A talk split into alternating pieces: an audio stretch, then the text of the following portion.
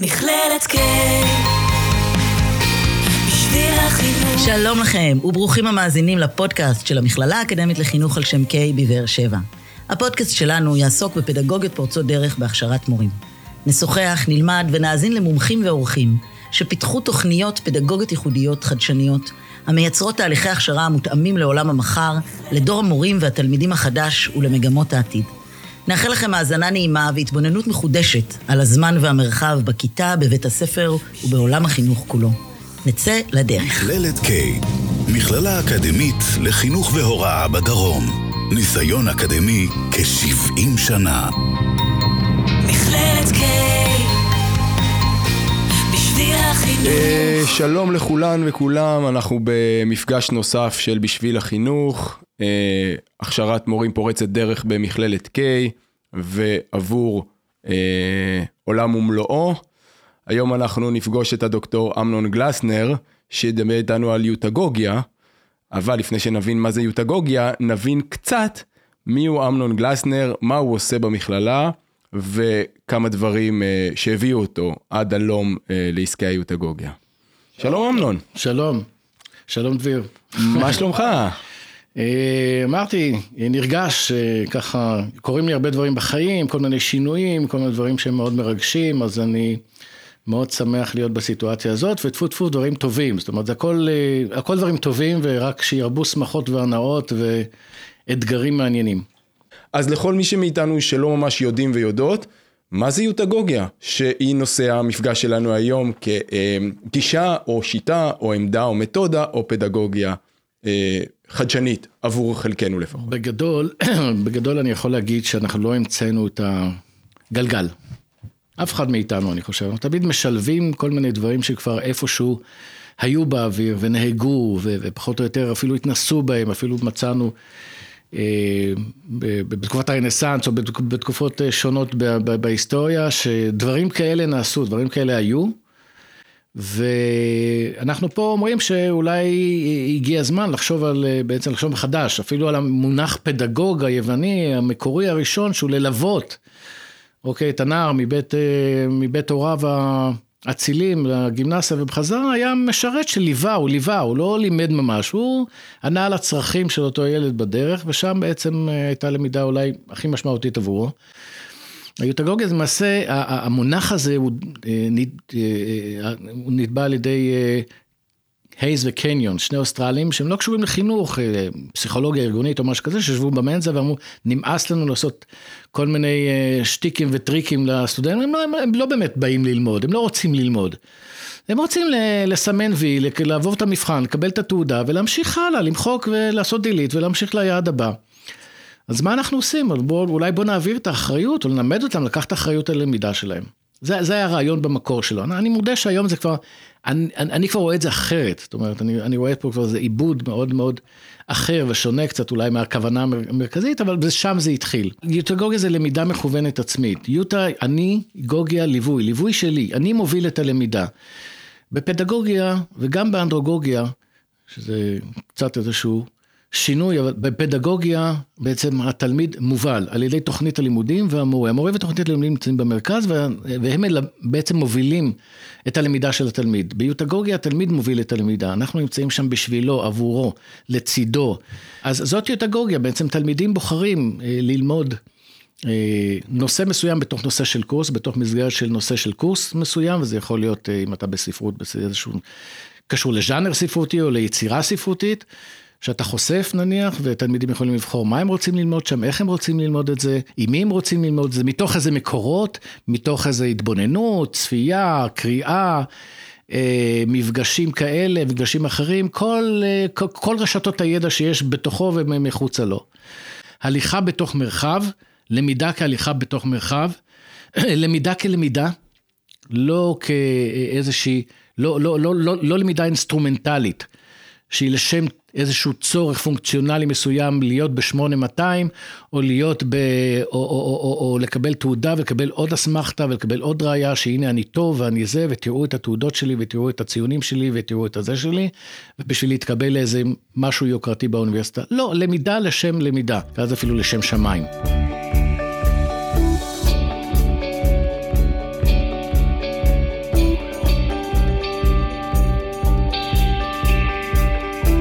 בעצם אתה אומר פה המון המון המון דברים, גם מעניינים, גם חשובים, ננסה רגע להתבונן בהם, לפרק אותם ולהתבונן בהם, והדבר הראשון שדיברת על זה על ה-child center, או על הפייטוצנטריות, שהיא שונה מהפדגוגיה הקלאסית, במובן הזה שהפדגוגיה, כפי שאנחנו קוראים לה, המסורתית, או הקלאסית, החרושתית, אה, התלמיד, או יותר מזה, האדם, או האדמית, האישה, הנערה והנער והילד והילדה, שנמצאים בתוך התהליך, הם התוצר, או הסרח עודף, של תוכנית לימודים והמורה או המורה שעומדים והם מקור הסמכות והידע. באנדרגוגיה, אמ, שהוא איזשהו אה, אמ, אה, מקרה ביניים שהתפתח, אנחנו כבר אה, עוברים שהמבוגר או המבוגרת בוחרים לעצמם את הדרך שבה הם עושים את זה, אבל עדיין המטרה וגם הקוריקולום במובן מסוים נשארים מבוססי תרבות או צורך והסמכות שהיא חיצונית להם. וב... הם עדיין צריכים להיבחן או לתת עבודה או משהו כזה לפי איזה שהם הנחיות מסוימות. הם פחות בוחרים את הנושא המסוים, הם פשוט מסדרים ומארגנים לעצמם, סומכים להם כמבוגרים, כאנדרו, שמסוגלים אה, לארגן לעצמם את סביבת הלמידה ולא צריך לארגן בשבילם או עבורם את זה. והחידוש של היוטגוגיה, כמו שאתה מציג אותו, זה שקראת לזה הכל פתוח, mm-hmm. מובנה. קצת, אה, אה, יש איזשהו מבנה של זמן, של תאריך, סמסטר, או מבנה שאולי של מפגשים מסוימים, זאת אומרת, יש איזשהו סוג של, כל אחד בונה לעצמו את המבנה, אבל זה מבנה מאוד מאוד פתוח, מאוד מאוד מאוד פתוח. הבחירה שלהם, או המאפיינים האלה, יכולים להשתנות במש... בהמשך. זאת אומרת, זה לא שאני מחויב עכשיו, אם אני מוצא בדרך שלי איזה משהו שפתאום מושך יותר את העין שלי, או שמיציתי משהו אחד ואני רוצה לעבור למשהו אחר, כמו שאנשים לומדים מחוץ, בבלתי פורמלי, בחיים הטבעיים, למידה טבעית, אז אנחנו מאפשרים את זה. אז הנה הכוכבית הראשונה שסימנו לנו, המשוטט או השוטטות, אה, אה, בא לידי ביטוי במה שתיארת עכשיו כמרחב הפדגוגי שבתוכו משוטט ומשוטט את התלמידות שלנו, על בסיס העניין שלהם, העניין המשתנה והמתחלף, על בסיס המוטיבציה ועל בסיס הרלוונטיות שהם אה, מוצאים לעצמם. עכשיו נביא רגע את הפוקוס לתפקיד המורה או המורה, והנה הכוכבית השנייה של הפסיליטייטור, תסביר לנו על זה קצת, מה העמדה והפוזיציה גם הפדגוגית, אבל גם הנפשית. state of mind של אה, יוטגוג, של מורה יוטגוגי, זה לשחרר שליטה, לפרק את מנגנוני הבקרה והפיקוח. זה לא מתוך תחושה של אני הולך להיות פראייר ואני אופטימי עד כדי נאיבי.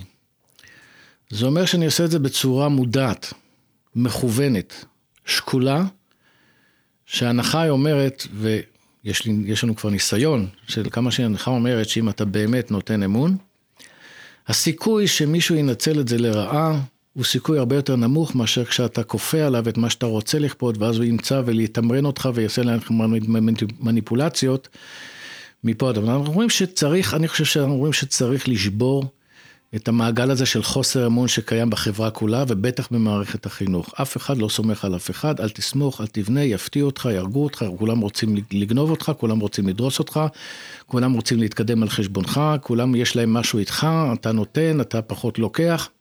לא. אנחנו, הלמידה זה שלך. זה לא, זה לא עסק שלנו, אנחנו פה בשבילך. מה, ש, מה, ש, מה ששלך שלך, מה שאתה תיקח זה שלך. אנחנו לא מכריחים אותך, אנחנו מזמינים אותך, אנחנו מזמינים אותך לחוויה, אנחנו מלווים אותך, אנחנו איתך, אנחנו בשבילך, אבל אתה באמת לוקח אחריות, מתוך הנחה שגם האחריות היא יוצרת רמת מעורבות שונה לגמרי. אז התפקיד שלי באמת להיות לצדך. אה, פחות אפילו, לעזור לך אולי בחשיבה, כשאתה נתקל בקושי למשל, נתקל באיזושהי חסימה, או אתה לא יודע מה לעשות הלאה, אני לא, אני, אני, לא אנחה, אני לא אגיד לך, אפילו לא אנחה אותך, גייד, אני לא אנחה אותך ואגיד לך עכשיו תלך בגד, תקרא את המאמר הזה, תלך בדרך הזאת, תעשה את זה, תעשה את זה. אני יכול להזמין אותך לשאלות, בוא נחשוב ביחד עכשיו איך, איך אפשר לצאת מזה, או מה השאלה הבאה, או איך אנחנו יוצאים מהתקיעות הזאת, איזה אפשרויות יכולות לעמוד בפנינו. אני מנהל איתך שיחה, דיאלוג. סימטרי כמעט, או כי מנסה להיות חסר סמכות של איזשהו ידע, אני לא בא למסור ידע, אני לא המסרן, אני לא המורה המסרן, אני לא מוסר לך את זה, כבר לא, זה לא התפקיד שלי. אתה יכול למצוא הרבה יותר דברים, ההפך, בואו, אני בטוח שאתה תפתיע אותי, אני בטוח שאתה תלמד אותי, אני בטוח שיש בנו יחסים שאנחנו נלמד אחד מהשני. וזה בסדר, גם אני יכול לשתף אותך. אבל בגדול זאת הלמידה שלך, ואני בשבילך. זה לא שאני זורק את עצמי, אני רוצה לעשות איתך דיאלוג, גם לגבי הערכה, לגבי הכל, אני מזמין אותך לדיאלוג. אבל אני לא, לא כופה עליך, אני מזמין, אני לא כופה, אני לא אומר לך, אני לא מנחה אותך, במובן נותן לך הנחיות ומשימות ועבודות, ותראה לי שאתה יודע, ותראה לי, זה שלך. אם אתה יודע או לא יודע, זה שלך, אני לא צריך את האסמכתה. עכשיו, אם אתה רוצה, תמיד שואלים את השאלה, אז מה יהיה עם רופא, כן? מה, מה, מה יהיה כשאני אכשיר איזשהו רופא ל... לעבודת רעים, אני גם, גם אתן לו לדעת, בלי, בלי לעשות לו איזשהו מבחן שהוא באמת יודע ועבר. אני חושב שמבחן המציאות, גם של רופאים, ההתנהלות שלהם, לא דווקא איזה ציון הם קיבלו במבחן באנטומיה, אלא ההתמודדות שלהם, מה שקורה בשטח עצמו, אני חושב שזה המבחן הכי טוב. זאת אומרת, בסופו של דבר השטח, השטח בוחן, המציאות בוחנת. אז היא לא עושה את זה עם ציונים, אבל היא עושה את זה, היא בוחנת. אז אני, ואני חושב שאנחנו צריכים, זה לא ספרטה. אנחנו צריכים לגדל, ההנחה היא שהפסיליטטור, התפקיד שלו, זה לנסות כמה שיותר להפוך את הלומד למישהו, לא להפוך, אלא לקדם איזושהי אהבת למידה, איזושהי סקרנות, איזשהו עניין, איזושהי תשוקה לגילוי, כן? לא להרוס לו את חדוות הגילוי, לא להפריע לו בלמידה הטבעית שלו. להיות ולאפשר לו פשוט לאהוב את הלמידה פר סה, לא שום דבר אחר. ולא שרק יסמן וי ואחרי זה אף פעם בחיים שלו לא ירצה לא לשמוע על גיאוגרפיה ולא על ספרות ולא על שום דבר, אפרופו המבחנים בספרות. אוקיי? זה, זה, זה העניין, לא בשביל המבחן. בשביל לראות את היופי שיש בספרות וביופי באומנות ואת היופי שיש בגיאוגרפיה ובמדעים ובמתמטיקה. ו- ו- ו- ובכל דבר, אוקיי, תחומי דת זה, זה, זה, זה דברים יפים, זה נקודות מבט על העולם, אני רוצה שיסתכלו על זה כמשהו שמעשיר, אוקיי, אני, אני, אני לא חייב ללמוד כל דבר לעומק, אבל אני צריך להעריך את נקודות המבט השונות, השונות ולהבין שזה נקודות מבט שיכולות להעשיר את העולם שלי, אז אני בטח לא מומחה בכל דבר, אבל אני יודע שאני מכל דבר יכול לקחת, ואני יודע שאני מסתכל על העולם ואני הולך בתוכו, בחיים הקצרים שלנו, ו, אה, ו, ו, ו, ואני מעשיר את חוויית הקיום שלי בזה שיש לי הרבה נקודות מבט על העולם. זאת אומרת, זה, זה, זה, לא, זה לא דל, זה מאוד עשיר. אז זה, זה העניין. אני רוצה לחדד את זה גם עבורי כמובן וגם עבור המאזינות והמאזינים, כי אתה אומר פה משהו שהוא הרבה יותר מורכב ממה שהוא נשמע את פייס ואליו. אתה אומר, ראשית, צריך לשנות את הגישה או את הפרדיגמה אפילו של מה זה המורה מי, או המורה מבעלי הסמכות והידע והמיקוד התהליכי ש, שקובעים אמת המידה וכו' וכו', וקראת לזה לשחרר ולטפח את חדוות הגילוי, וזה המקום כמובן להגיד שיוטגוגיה, אחת מהאטימולוגיה שלה זה באמת הגילוי או ה-understanding. אני לא אספר לך, גם אם אני, גם אם אני יודע איך המציאו את הגלגל, אני אתן לך את ההזדמנות לגלות אותו מחדש. בהקשרים שמעניינים אותך, בדרך ובזמן, בדיוק. ומתוך ה... ואז זה שלך, זה לא שלי. זה שלך. והנה הדבר השני שאתה אומר, שלא בטוח שנשים אליו לב, וכדאי לשים אליו לב. בעצם אתם מציעים איזשהו מופע חתרני, במובן הזה שהוא בו זמנית חידוש, אבל גם קצת, כמו שאמרת, לא המצאנו כלום, ריאקציה. אתם ריאקציונרים חדשניים במובן מסוים, כי אתם קוראים תיגר על החינוך החרושתי הרגיל עם ה hidden curriculum של הצייתנות והפסיביות וההישמעות להוראות והדיפרנציאציה שבה מקבלים את המצטיינים כחכמים ואת הפחות מצליחים כטיפשים שמגיע להם לא להצליח. על פי סטנדרט אחד. לגמרי. שהוא של כולם. ולהביא לידי ביטוי גם באותו, בדיוק אותה דרך. בדיוק. אז ה accountability והסטנדרטיזציה, ואתם באים ואומרים, רגע, אני כ facilitator בועט בכל המסגרת, המערכת הזאת, מכניס את השוטטות והבלתי פורמליות. אה, וזו עמדה לא פשוטה, עמדה של חתרנות, ומעניין אותי לשמוע איך זה ביחס לממסד, שהוא, שהוא לא תמיד כמוך אה, אה, חתרני, משועשע ומוכן להסתכן. תראה, קודם כל ה wandering והשיטוט נובע מתוך איזושהי הבנה שהתפתחה גם במחקר, גם הפילוסופיה וגם פסיכולוגי, שאנחנו בעצם יוצרים לעצמנו, כל אחד, אם אנחנו הולכים לפי הקונסטרוקטיביזם, אנחנו יוצרים לעצמנו רשתות מידע. וכל אחד יוצא מאותו מידע, סליחה, רשתות ידע, וכל אחד יוצא מאותו מידע רשת, או מחבר, מתחבר ובונה לעצמו את הסכמות שלו, מאותו מידע סכמות אחרות גם אצל תאומים. אז יש הנחה שהלמידה זה שוט, שוט, בעצם הלמידה היא סוג של טיטוט בבניית קשרים חדשים. ובמיד לקחת את כל הנקודות שאנחנו בעצם נפגשים איתם בחיים ולעשות ביניהם חיבורים, ככה גם נבנה זיכרון. אז למעשה השוטטות, ה wandering, הוא חיקוי של מה שקורה לנו בלמידה הטבעית שלנו. בקוגניציה שלנו, אוקיי? זה העניין. אז בואו נתקרב לזה ונעשה את זה הולם.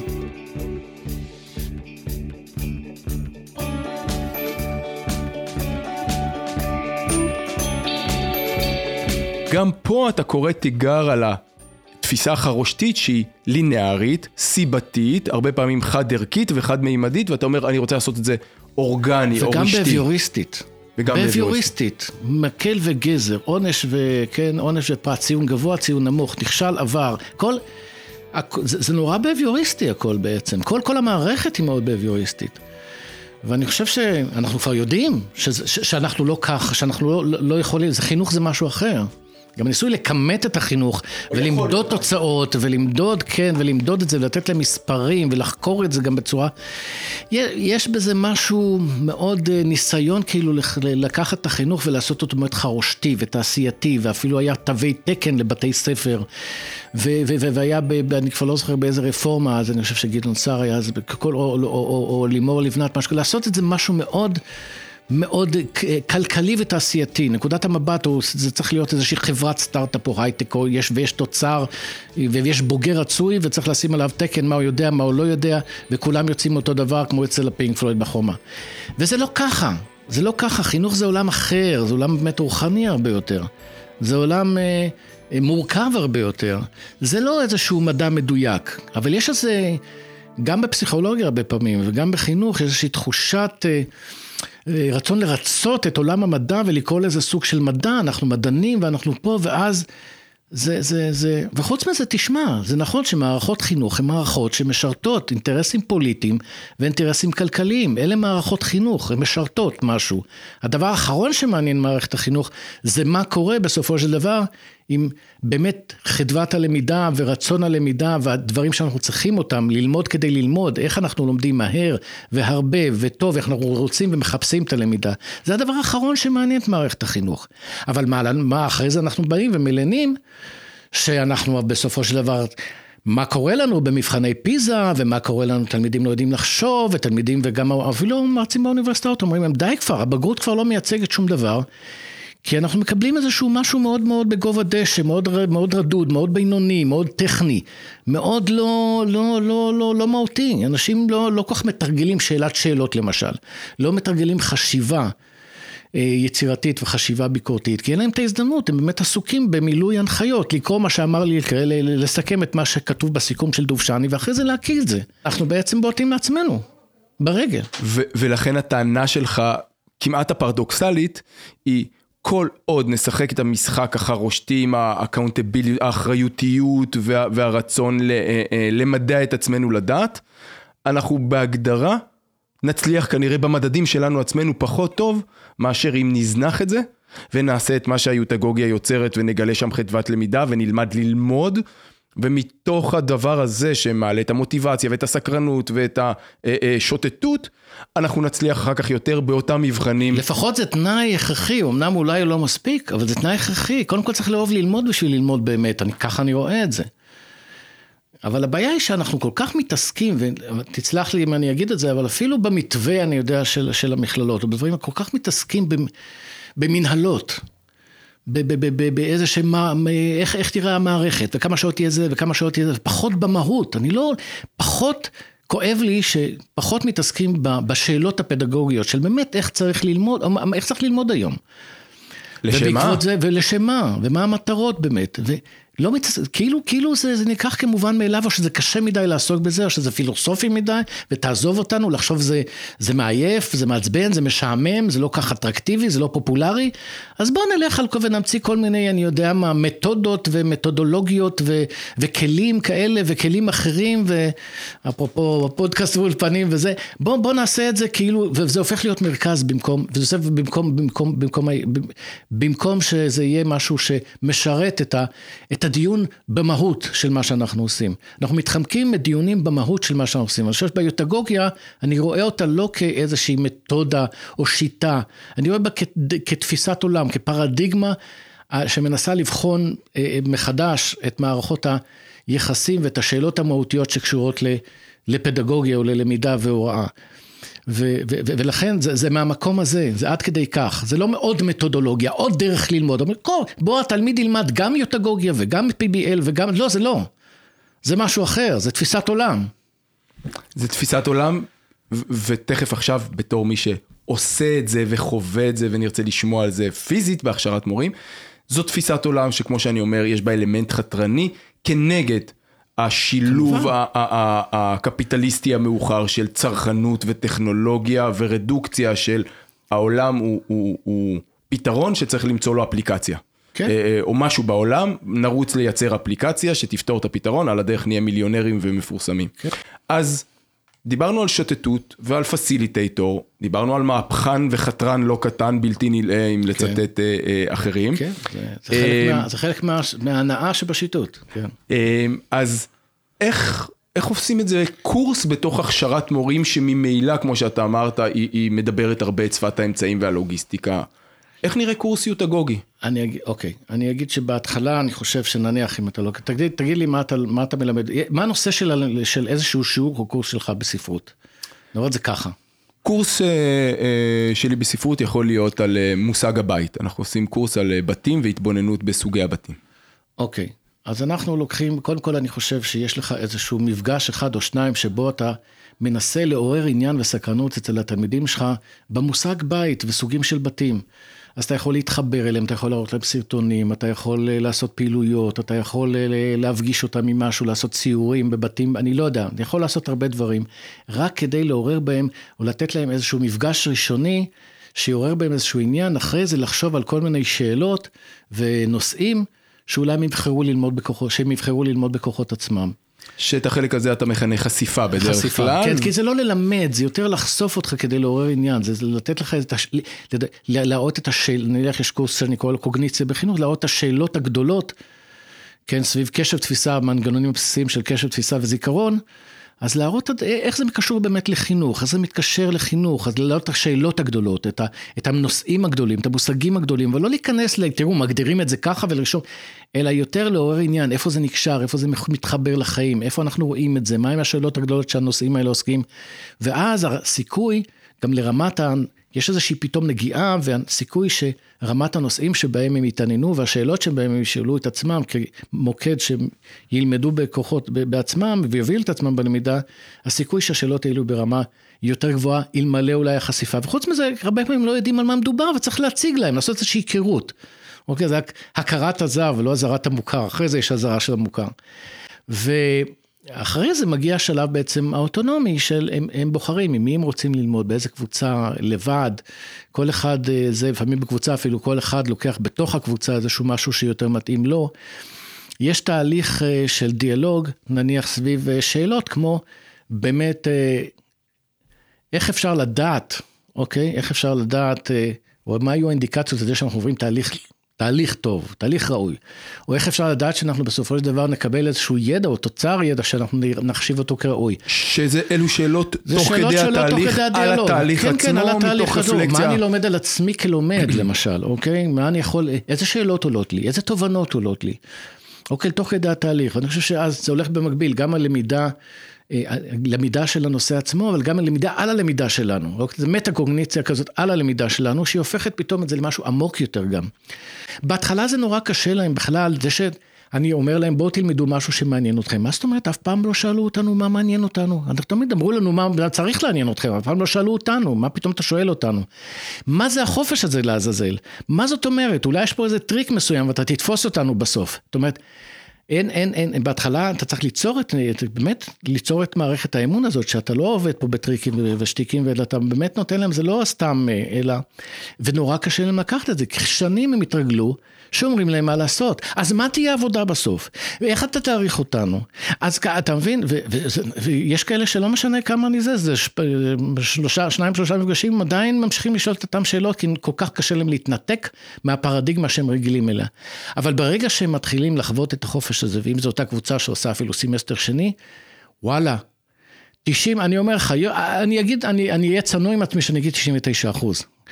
כי הם, גם בסיכומים שלהם וגם, בדי, וגם בדיאלוג שלהם וגם באיך שהם מתארים, סוג של רפלקציה שלהם את הדברים, שוב, זה לא להערכה, כי זה לא בשביל הציון. הם עוברים חוויה אחרת. הם אומרים, למה לא למדנו ככה מכיתה א'? למה לא נתנו לנו את האפשרות הזאת? אז אני לא אומר שזה צריך להיות רק זה. אבל אני אומר שזה צריך להיות, אני לא אומר רק. בסדר? בוא נגיד, אני לא אומר רק זה. יכול להיות שאפשר לחשוב גם כשאתה לומד מיומנויות ראשוני של, של, של, חשבון או של קריאה וכתיבה, יכול להיות שיש תהליכים מסוימים שצריכים להיבנות בצורה מובנית ומסודרת. זה לא הכל, גם פה אתה יכול לקחת אלמנטים של בחירה, סביב מה אני רוצה ללמוד לקרוא ומה אני, אני רוצה לעשות חשבון, אני רוצה לעשות סטטיסטיקה על הפועל באר שבע, אז אני כן אהיה אוהד הפועל באר שבע, שיהיה על הפועל באר שבע, למה מתוך, מתוך, אז אפשר למצוא אלמנטים של יוטגוגיה של בחירה. אבל יש דברים שצריך אולי מיומנויות מסוימות, בסיסיות בחיים, לא יודע, של ארבע פעולות חשבון או משהו כזה, שצריך לבנות אותם לא רק בצורה יוטגוגית. אבל בגדול, גם במתמטיקה, תלמידים יכולים לחקור מה שהם רוצים לחקור, והם ימצאו, אני, אני שוב, אהיה פסיליטטור. אבל זה לא יהיה כזה אה, שאני, שאני, זאת אומרת, אני אשתדל להרחיק את עצמי ולתת להם להוביל את מה שמעניין אותם. והנה החיבור של הנקודה שעשינו בהתחלה של הבלתי פורמלי, השטחת ההיררכיות. נכון. הדיאלוגיות כמו שאתה מדבר, הבחירה. הבלתי פורמליות, בדיוק. של ה- ה- כהנא זה הבחירה קודם כל. לגמרי, אבל, אבל מתוך שותפות גורל. כן. ולא אני מוביל או מובילה, אתם לא יודעים כלום, מיכל ריק, בוא ואספר לכם. וכל הזמן אתה מחבר אותנו, והנה המודל החתרני של לחבר את האדם, ולא הדבר הזה שנקרא תלמיד שהוא בסך הכל מיכל לידע. נכון, אה, בדיוק. ו- ודיברת על זה בהתרגשות ולא רואים אבל באולפן גם העיניים שלך נצצו כי הנה החיבור של האדם נכון. אה, אה, אה, שקצת שכחנו אותו פעם פעם כן. בתוך כדי התהליך של שיש ההשכלה. לו תסכולים, ויש לו רגשות, ויש לו זיכרונות, ויש לו תחושות, ויש לו חוויות, והדברים האלה חייבים להיות חלק, חלק בתוך, בתוך התהליך הזה. כמו שגם הערכה היא, הערכה היא תהליך של למידה, היא לא נפרדת ממנו, זה כל הזמן. אבל יש את ההתבוננות הזאת, וגם גם פתאום לזהות ולאתר את נקודות החוזק שלי ומה מה מתאים לי ואיך מתאים לי ללמוד ומה מעניין אותי בחיים ומהם החלומות שלי ולאן אני רוצה להגיע. ואיך אני לומד הכי טוב מבחינה הזאת שאני באמת בא לידי איזשהו סיפוק בעצם בחדוות הגילוי הזאת. מה, מה, מה אני עושה? זה, אני חושב שזה שאלות מהותיות ואתה שותף להן וכל אחד שותף ברמה אחרת וכל אחד מביא פן אחר. וזה זה תהליך שאני, אותי, למרות שאני עושה את זה כבר, הוא מרגש כל פעם מחדש. כי אתה, את פשוט מופתע מהעוצמות ש, ש, ש, ש, שבאות לידי ועולות, ועולות ובאות לידי ביטוי. ואפשר לשמוע עוד פעם בקול שלך ו- ו- וזה אה, גם בתוכן מה שהזכרת לנו מקודם שהיוטגוגיה עצמה זה אותו שם אבל עברה תהליכים. כן. ובטח אתה כפסיליטייטור עובר תהליכים תוך כדי ההתנסויות השונות. הוא שונה לגמרי מאחר. ואני אומר, תמיד הסילבוס נכתב הרי תמיד בסוף. אני לא יודע מה אנחנו נעבור בהתחלה, לא יודע, לא יודע מה יקרה לנו במסע, אני מזמין את הסטודנטים למסע, אני אומר להם, בואו, אנחנו הולכים ביחד עכשיו למסע, אני לא יודע לאן נגיע, לא יודע מה נמצא, אנחנו הולכים אל הלא נודע. וזה דווקא מעניין שאנחנו הולכים אל הלא נודע. אנחנו לא יודעים, אבל בואו, בואו נצא למסע הרפתקני כזה של שוטטות, ונגלה, נגלה את עצמנו, נגלה על העולם, בואו בוא, בוא נלך ביחד, אני, אני איתכם, אני נמצא לידכם, אני לא מוביל אתכם. אבל אני נמצא איתכם, אני שם בשבילכם, אל תדאגו. אני פה בשבילכם, אתם יכולים לצלצל אליי, לטלפן אליי, לא משנה באיזה שעות, אתם יכולים לשלוח לי מייל, אתם יכולים, אה, אה, מה שאתם רוצים, בכל דרך, וחוץ מזה גם ניפגש באופן סדור לפחות אה, פעמיים שלוש, ככה ככל קבוצה או כיחיד אם הוא רוצה להיפגש איתי. ובמילים אחרות שדדת מהם את ה-Waze שכולנו רגילים ללכת אליו מה המטרה בסוף לשם נגיע והצעת להם שותפות גורל. הצעת להם אל מול הלא נודע או, או, או בשביל ללכת ביחד ללא נודע את ה... אה, אה, ביחד. אפילו, אפילו, אפילו לא נתתי להם מפה, הם מציירים את המפה שלהם, ואפילו לא מי שפעם אמר לי, זה כוכ... מת- אה, כוכב צפון או מצפן. הם בעצמם, יש להם את המצפן שלהם ומגלים את כוכב הצפון שלהם. אוקיי? אני שם בשבילם, אני לא יודע, זה לא, כן, אה, זה, זה העניין. הם בונים לעצמם את הכלים שלהם. זה לא קל, בטח לא בעולם שאנחנו חיים בו היום. ובטח לא, ב, שוב, בעולם של מנהלות ושל תעשיית, תעשייתיות ושל כלכלי, ושל עולם כלכלי כזה. זה, זה, זה לא, זה נכון, זה, זה, זה חתרני. אבל אני צריך ללכת לישון, דביר, אני אמרתי את זה כמה פעמים. אני צריך, בשביל הילדים שלי ובשביל כל מי שמכיר אותי, אני צריך ללכת לישון בלילה עם תחושה שאני עושה מה שאני יכול. ואם זה סיז- סיזיפי, זה סיזיפי. ואם זה לשבור את הראש בקיר, זה לשבור את הראש בקיר. ואם אני משלם על זה מחיר, זה לשלם על זה מחיר. אבל זאת האמת שלי, אני צריך ללכת עם האמת שלי. יש לי הרבה אה, אה, תהיות שמגיעות דווקא מעולם ה-PBL, והרבה פעמים היוטגוגיה נקשרת למה נעשה בסוף, נעשה תוצר, או כמו שאני קורא לזה הרבה פעמים מוצר, והחשיבה המוצרנית, הקפיטליסטית הזאת, שהרבה פעמים אנחנו ביוטגוגיה אומרים לעצמנו, חדוות הלמידה, המוטיבציה. אבל עד כמה אה, אה, מ- מתחושתך... התוצר הוא הידע שאני בונה. הידע. עד כמה בסוף בדלת האחורית נכנס לנו מחדש ה- ה- הגישה הצרכנית הזאת של, אני לא, אז אמנון אומר ידע בשביל ידע וזה נחמד וטוב ויפה. אבל בסוף, אני פה בשביל מקצוע של חינוך או הוראה, ו- והתפיסה היא תפיסה הפקדתית, ה banking, של בוא נתפוס עוד משהו ונלמד עוד משהו, ועד כמה... להספיק את החומר. בדיוק. עד כמה אתה מרגיש ששני דברים. אחד, אתה מצליח לפצח ולשבור את זה באמת בסמסטר אחד עם התנסות אחת, זאת השאלה הראשונה, עד כמה זה באמת עובד. ושתיים, עד כמה לא בדלת האחורית אתם מכניסים שוב פעם את מה שאני מכנה התפיסה הקפיטליסטית הצרכנית של בסוף. בוא נעשה פרזנטציה, משהו שלמדנו, נמכור לעולם, אמנון קורא לזה לשתף, אבל בעיניי זה הרבה פעמים נמכור, נשכנע, ו- ונרוויח משהו על הדרך. זאת אומרת, אז אלה שתי השאלות הקצת ביקורתיות שלי, האם אנחנו מצליחים לשבור באמת המערכת? ושתיים, האם לא, בלי לשים לב, חזרנו לאותו מקום ואנחנו לא כאלה חתרנים וריאקציוניים כמו שאנחנו מספרים לעצמנו. קשה לי להשיב על השאלות, זאת אומרת, קשה לי להשיב על השאלות האלה אה, בצורה נחרצת. אני חושב שכמובן, ככל שהסביבה מעודדת את זה, ונניח זאת תהיה בבית ספר, בוא נגיד בית ספר, אם יהיה קורס יוטגוגי אחד, אני לא חושב, אני, אני לא חושב שזה, זה צריך להיות, זה לא צריך להיות הכל אמרתי, אבל צריך, צריך, צריך לעודד את זה. יש היום דרך אגב מגמות כאלה, יש למשל, אני יודע, חממה במשרד החינוך, שמובילים בתי ספר, והרבה בתי ספר, לפחות יום בשבוע או כמה שעות ביום בשבוע, שהכל זה בבחירה של תלמידים. שזאת התחלה נחמדה, זה נקרא חממה. ויש, יש בית ספר, אה, בית, אה, אה, תיכון, ב, זה, זה, זה נקרא, זה גם חממה בהוד השרון, של רשת עמל, שהם שם ממש אה, באמת לוקחים תלמידים שנגיד לא הצליחו במסגרות כמו לפעמים הדמוקרטיה ונותנים להם, בעצם יש מנטורים, קוראים לזה לא פסיליטטור, אבל אה, יש להם מנטור, הם יכולים, מה, הם, הם, הם בונים לעצמם את המערכות שלהם ואת מה הם רוצים ללמוד ואיך הם רוצים ללמוד והכל זה גם כן מאוד ברוח יוטגוגית. אה, אז אתה אומר, אז, אז, אז יש, משהו חד יש- פעמי לא, אבל הסיכוי שאם זה יהפוך לשפה או, או ל- משהו חד פעמי למשהו... מתסכל לפעמים, יוצר יותר תסכול, וזה צריך להיות, אני חושב, לפחות יותר מפעם אחת. לפחות לחוות זה איזה פעמיים, שלוש, כדי להתגבר קודם כל על הטראומה של הפעם הראשונה של אני נכנס למין דבר כזה, ולגשת לזה. במחצית השנייה אני רואה אצל תלמידים שעושים אצלי נניח באוניברסיטה, את סמסטריאלי וזה שנתי, בסמסטר השני בנושא אחר. זה כבר, הם מרצים את זה, אומרים, תעזוב את החשיפה, אנחנו, תן לנו לרוץ כבר לבד, תן לנו, אנחנו כבר רוצים, כן, כבר, הם כבר מרגישים, מרגישים את. הצורך, כי, כי זה נותן מענה לשלושת, שחיה מדברת עליהם, כתשתית למוטיבציה פנימית, מענה לש, לפחות לשני צרכים מרכזיים, בסיסיים, זה תחושת מסוגלות ותחושת אוטונומיה. תחושת אוטונומיה היא מאוד חשובה, רק אנחנו כל כך מדכאים אצלנו, כשאנחנו שכחנו שאנחנו צריכים את זה. כי אין לנו את זה בלמידה, אז למידה אין אוטונומיה, וזה כבר נכנס לנו כפרדיג, כסכמה. ונורא קשה לנו לעשות, או להתאים לעצמנו לעשות אקומדציה של, איזושהי סכמה חדשה, ולהגיד, רגע, אפשר ללמוד וליהנות מלמידה, זה לא אומר דרך אגב לא להתאמץ, אבל ליהנות מהתהליך עצמו, וליהנות מה, מהחדווה הזאת. ו, ולחוש חוויה אחרת לגמרי ממה שאנחנו חשים, ואז, ואז זה גם, גם תלמידים אומרים לי, אחרי שנים, אלה החוויות שנשארות אצלנו, זה מה שאני זוכר, זה, זה מה שאני זוכר הכי טוב, את, את, את, את הדברים האלה, לא את מה, מה שלמדתי לקראת המבחן.